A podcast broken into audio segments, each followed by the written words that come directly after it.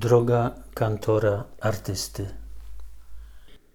Przychodzimy na świat i gdzieś tam mamy zapisane swoje życie.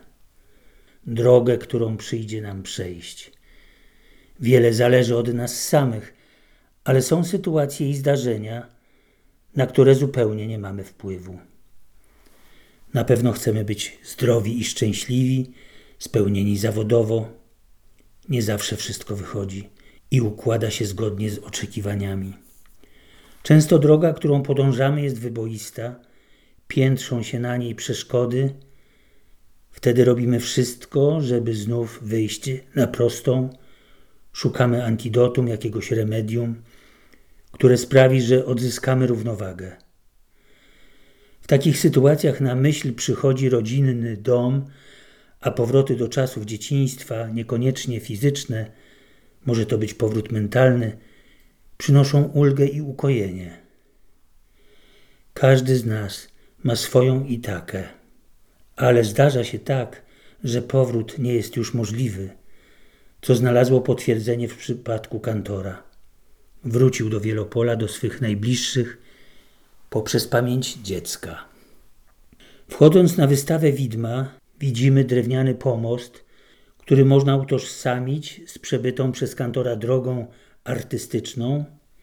Idąc po nim usłyszymy skrzypienie desek, to jakby stłumione jęki i krzyki artysty, który nie daje o sobie zapomnieć. To droga, którą przebył od Wielopola, gdzie się urodził, do Tarnowa, gdzie uczęszczał do gimnazjum. Dalej były studia na krakowskiej ASP. W tym mieście zamieszkał i tworzył. Kilka miejsc do dziś jest nierozerwalnie związanych i utożsamianych z artystą, jak krakowska Galeria Pałacu Krzysztofory, gdzie wystawiał spektakle Witkacego, czy ulica Kanonicza 5, przy której powstał ośrodek Teatru Kriko 2. Tu w latach 80. oraz na początku 90. przyprowadzano zagranicznych gości. Było to coś w rodzaju kultu i z Krakowa właśnie wyjeżdżał ze swoimi aktorami na światowe tournée. Wyjazd do Stanów Zjednoczonych w roku 65 z żoną Marią Stangret zaowocuje pojawieniem się na artystycznej drodze pojęcia happeningu.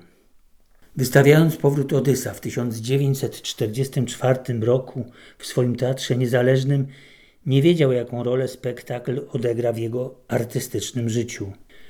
Odyseusz bowiem będzie rusztowaniem, na którym oprze późniejsze dzieła. Po latach porówna swoją kondycję do kondycji Odysa właśnie. Mityczny Odys i jego poszukiwana i taka u kantora przełożą się na powrót do czasów dzieciństwa, którego nie da się wskrzesić, więc w pewnym sensie powrót okaże się niemożliwy. W artystycznych działaniach będą podróże odbyte założonym w roku 1955 Teatrem Kriko 2, które zaowocują nowymi pomysłami, bo gdyby nie miejsca, które odwiedził i poznał i związane z nim doznania, nie byłoby tego ogromnego dorobku kantora artysty.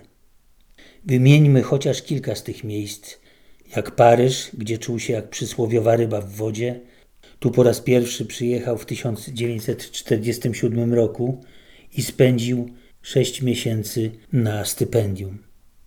Na pewno dużą rolę dla wyznaczenia późniejszych szlaków miało uczestnictwo polskiego artysty w wystawie sztuki nowoczesnej w Musée d'Art Moderne, a także wizyty w Palais de la Découverte.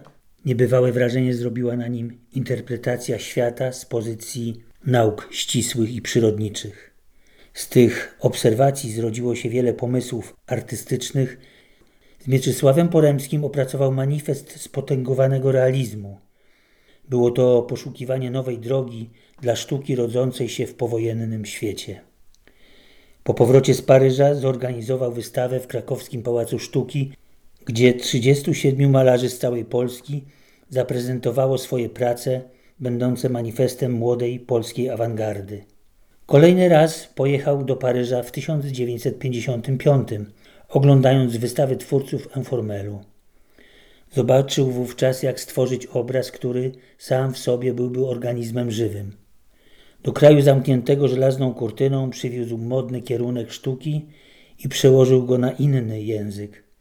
Będzie to opakowanie artystów Kriko 2 w worki, tę sztukę opakowywania przedmiotów z francuskiego emballage stosował więc kantor wiele lat przed Christo, który rozpropagował ten gatunek w słynnej akcji zasłonięcia berlińskiego Reichstagu.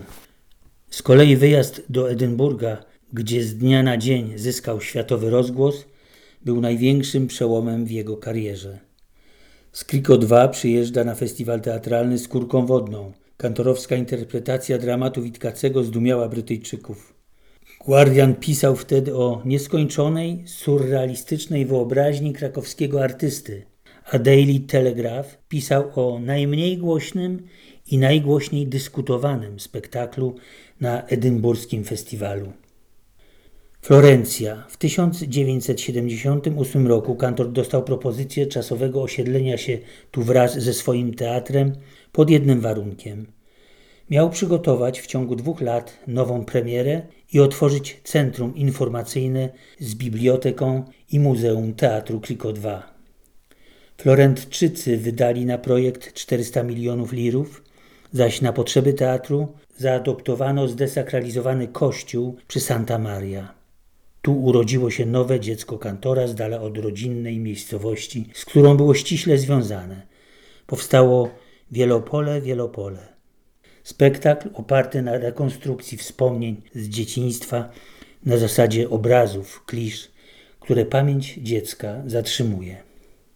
Mediolan, rok 1986 i kolejne doświadczenie – Kantor z dwunastoma studentami aktorstwa i dwoma reżyserii przeprowadza 12 lekcji.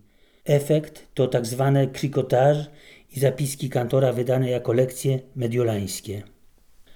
Swą drogę artystyczną, którą podążał, podzielił na osiem etapów. Wśród nich znalazły się Podziemny Teatr Niezależny, Powstanie Teatru Kriko 2, Teatr Informel, Teatr Zerowy, Teatr Happeningowy, Teatr niemożliwy, teatr śmierci, teatr miłości i śmierci. Odbywając swoją podróż i idąc wytyczoną przez siebie drogą, wpisywał się w jej rytm i jako baczny obserwator i świetny wirtuos stworzył swój teatr. Oglądając obiekty zgromadzone na ekspozycji, wchodzimy wraz z kantorem do jego teatru i podążamy jego drogą. Po obydwu stronach drewnianego pomostu poprzez rekwizyty teatralne wybrzmiewa kantorowskie dzieło. Pomocna przy wyjaśnieniu prezentowanych obiektów będzie mapa, na której znajdą Państwo krótki opis. Nie ma klucza do zwiedzania wystawy, tak jak nie ma klucza do zrozumienia artystycznych działań kantora. Istotą i clue są przeżycia i ich rejestracja oraz przeniesienie tychże do świata artystycznego. Ta droga pełna rozmaitych wydarzeń, podróży, które odbył, spotkań, przeżyć osobistych, zakończyła się śmiercią artysty w roku 1990. Rok później w hołdzie swojemu mistrzowi aktorzy ustawili się na kanoniczej pięć i zastygli w bezruchu jako żywe pomniki. Dwóch hasydów z deską ostatniego ratunku oraz obłożonego tobołami Żyda wiecznego wędrowca. Ten happening można zobaczyć co roku w rocznicę śmierci kantora 8 grudnia. Ostatnim zaś etapem przebytej drogi jest krikoteka, w której prezentowany jest dorobek artystyczny Tadeusza Kantora.